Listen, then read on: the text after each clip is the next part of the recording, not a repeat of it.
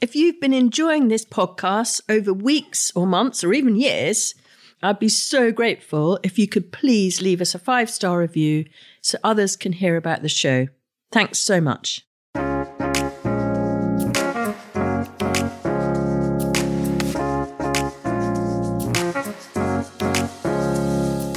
Welcome to Grow, Cook, Eat, Arrange with me, Sarah Raven, and me, Sarah Raven, today.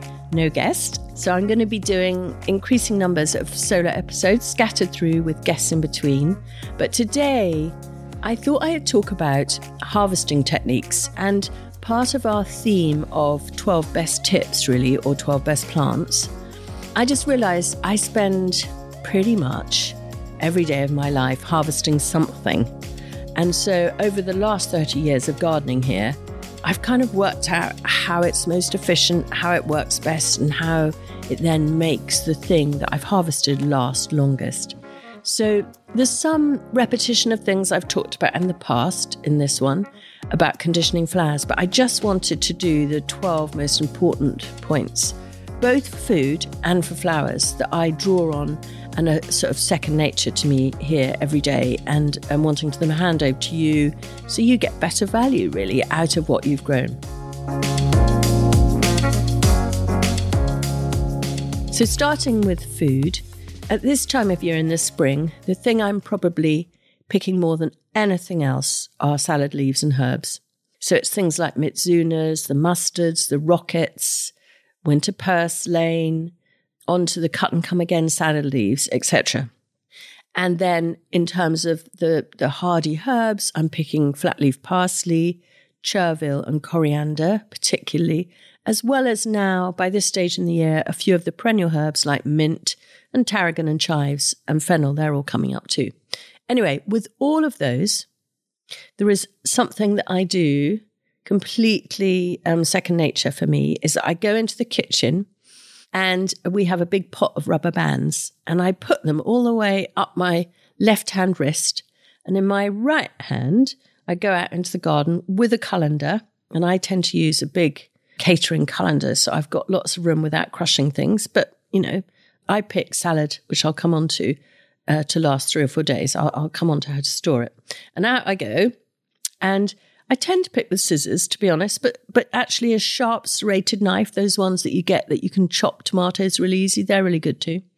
And out into the garden or the greenhouse, and I do what's called picking round. So I just either snap with my fingers or I will cut all the outer leaves from each individual plant, but I leave the heart intact. And basically, the point of that is until we get into the main growing season in May, when light levels are really high and growth curves really kick off, what we have found is that to replenish the heart takes the plant much more energy and more time to recreate that than if you leave it intact and it will kick out new leaves, new leaves, new leaves outwards. So just by picking the outer leaves, you allow more room for new ones to form, but you're not taking away the source, which is the heart. So picking round but always I will pick a bunch of one variety, and that, this is where the rubber bands come in. I then rubber band that bunch and plop it into the colander. Then I'll move on and I'll move on to the flat leaf parsley. I'll do the same. Now, yesterday, when I was picking flat leaf parsley, I noticed that some of the plants were just beginning to bolt, i.e., the central right in the heart, there was actually quite a chunky stem, almost like the size of my little finger. And that's a sign that it's coming up to flower and you don't want that. So then I change my harvesting practice and I will take that right down to the ground and consciously water it because that will hopefully hold it back from bolting or coming up to flower, in which case the flavor goes out of the leaf. So that's the only time that I change it. And then I'll move on and I'll pick coriander. Coriander doesn't really form a heart. So with that, you're just picking about an inch above the ground.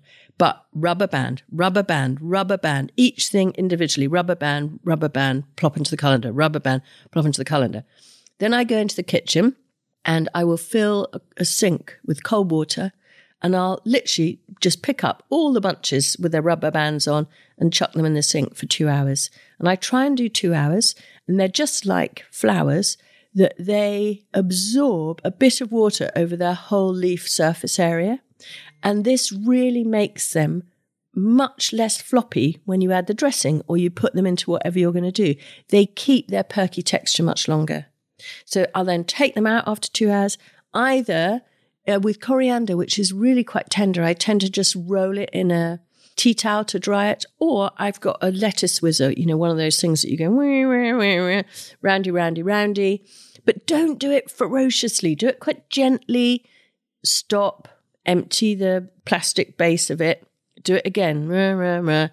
Stop, empty it. Don't sort of, because all you're doing is just whizzing the water round and round and you're resaturating the leaves. So just take a little bit of care over that.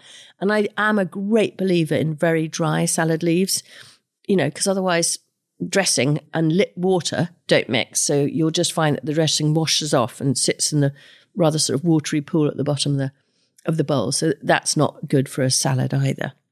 Anyway, so that's called picking round. And the one that I explained with the parsley, I call kaching because it's like like that. You're chopping it. And as the season gets hotter, I'll move more as I see things trying to bolt or come up to flower. I'll move to doing more kaching, but mainly I stick with picking round. And that's because we've found that by using that harvesting technique, we've actually upped, we literally measured it comparing two meter square patches with another two meter square patches with exactly the same crops in them. And we've found that we get about 30 to 40% more harvested from the ones where we're doing picking round, particularly between sort of September, October and kind of April. But then between kind of April and August, you can move to, you know, harsher, harsher harvesting and more kachinging but as a general rule, it really ups your harvest if you use the picking round technique. And I've also found that by moving to that, I can now pick Swiss chard and spinach and perpetual spinach for much, much longer, even in the very cold months in the winter, because by, by just picking round, you actually get this sort of funny tree trunk forming with a, a, a sort of plume of leaves coming out the top and that lifts the crown of the plant of the chard or the perpetual spinach away from the cold, frosty soil, and it makes it a hardier plant. Okay, so enough on harvesting edibles. I'm sure there's lots more, but those are the things that are really at the forefront of my mind at the moment that I'm picking every day. And then I just want to move on to picking sweet peas, which actually I use the same system. So I go into the garden and I do one of two things. So at the beginning of the season, when the stems are quite long because they're new and fresh and the plants have just started growing, I pick with the rubber band technique. And so I have rubber bands on my wrist and I bunch either mix colors or perhaps single colors in an individual bunch and then move on, rather like with the salad leaves or the lettuce, move on to a different variety, each with their own bunch. And here they don't go into a colander because they must go straight into water. So we use milk pails here. Milk pails have handles. Florist buckets tend not to have handles. I can carry two milk pails, one over each arm, into the garden without having to come back again to get another. Whereas with florist buckets, it's hard to carry more than one. So into the garden with milk pails, with my florist scissors, rubber bands on my wrist, pick a bunch, a nice sort of, let's say 15, 20 stems, plop it into water, move on, another 15 or 20 stems, plop it into water. It's really, really quick. Then I get into the house and I've got my vase and I literally arrange them into the vase, still with the rubber bands on, particularly if I'm making a shallow, short table center that I want to see over. So actually, I want the short stems. And I just put them all into the thing. And then, and only then, do I cut the rubber band? And it means table center arranging takes about 30 seconds, a minute max. Whereas, you know, when you're putting individually sweet pea stems in uh, into a vase, I mean, it's going to take you more like five or 10 minutes. So it makes a huge difference. But there's one other thing that I've found incredibly helpful that we've been experimenting with here, which is a different way of picking sweet peas, which is towards the end of the season, the stem length of sweet peas particularly the very highly scented varieties like Matucana, get shorter and shorter. In the end, so that they're so short, they're kind of like the length of your finger and they're really, really, really difficult to use. So you tend not to use them. So they tend to sit on the plant. They then run to seed and that will stop the sweet peas flowering. So we've been experimenting with this alternative system where we allow the sweet peas to get to about sort of human height, like five, six foot. And then from that moment on, we no longer pinch them, but actually we allow them to grow on up their teepee. But then once they start to have these shorter stems, we take the top third of the vine in one go and always cutting it above a pair of leaves. What then happens is that they'll look pretty awful for a week or so, but then what you'll see is at that point that you cut, at say four or five feet, you'll suddenly see axillary buds forming. And two axillary buds will then each create their own vine and will get going again. So you've cre- you've almost deadheaded in a oneer for the whole top section of that vine. And actually, if you feed with perhaps some potash rich feed like comfrey pellets and water, off they romp again. Not for as long this time, but maybe you'll get another three or four weeks of harvesting from them. And you then get these long, lovely sort of cascades of sweet peas, not with one individual flower at the top of a stem, but maybe six, seven, or eight. And you can actually put them in a big vase trailing at the side in a very elegant way. And you can almost deadhead as they go over. And so rather than sweet peas, that the average vase life is five days, you maybe are extending it to more like seven or 10 days. And so it, it gives you this double benefit that you're mass deadheading, you're creating um, the impulse for the plant to go on flowering for longer, and you've got something rather more glamorous than a short little stem of sweet pea. And of course, with both, you've got delicious scent. So it makes good sense, and I recommend that that you try that. And then the last thing that I just wanted to mention in this thing about making things last as long as possible and getting as much as you can from your harvest is about conditioning.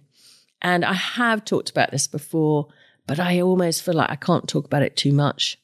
And those are the techniques. As we move from spring into summer, things last less long and this early part of the year and are more floppy because they've just recently grown.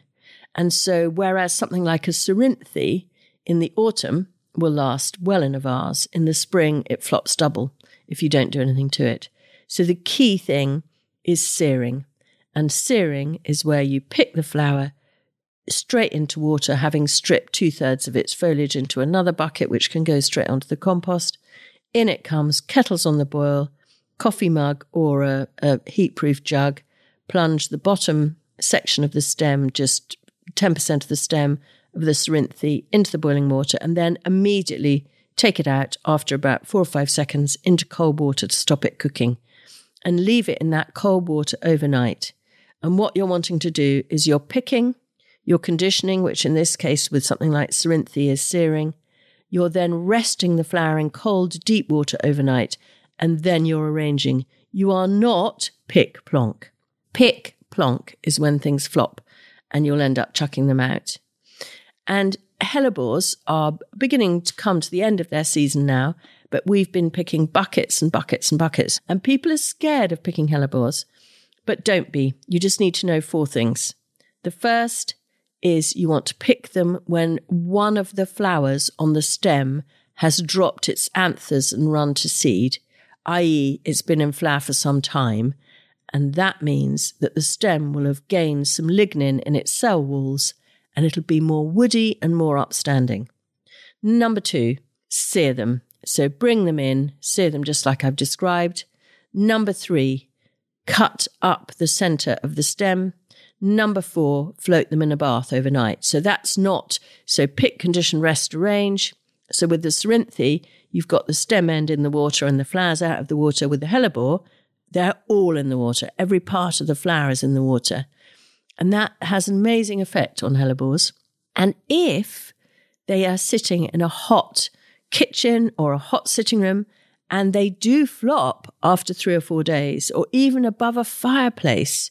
If they, you suddenly see one has flopped, don't chuck it into the compost. Absolutely take it out and put it in the bath again overnight. And you will be amazed by the morning, they will have completely resurrected and be perky as anything and can go back in the arrangement in the vase. As we get into summer, we find with lilies, it's they're really transformed if you remove the anthers. So I, am wary of picking too many lilies because they're so beautiful in the garden. But I pick the odd one as a single stem, and if I remove the anthers, they'll last ten days at least in water. And then as we get into real spring into summer, uh, the final one I just wanted to mention is peonies. Peonies have a hugely large petal surface and they've evolved to absorb water over their whole petal surface. And what that means is, just like I said with the hellebores, chuck them in the bath overnight. And I first discovered this when I did a huge peony shoot literally 30 years ago.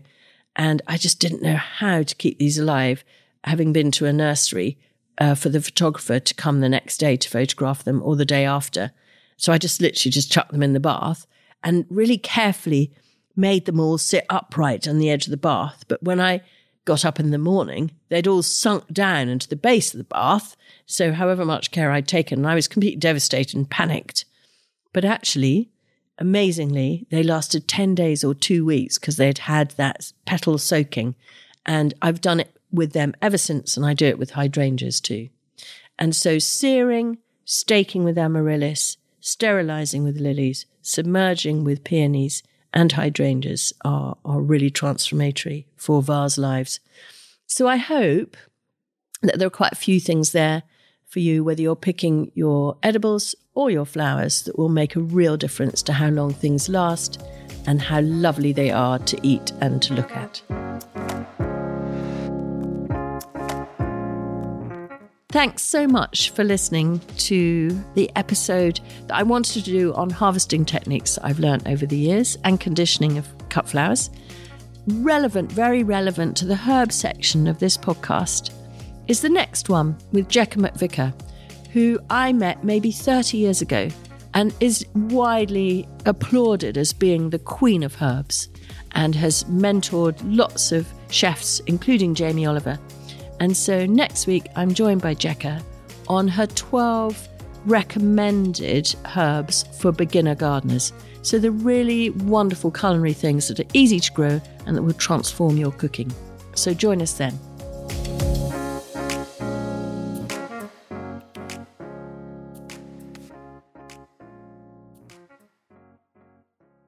You can find more information, photos, and advice sheets on all the plants and recipes we talk about on this podcast by heading to the show notes or at sarahraven.com forward slash podcast.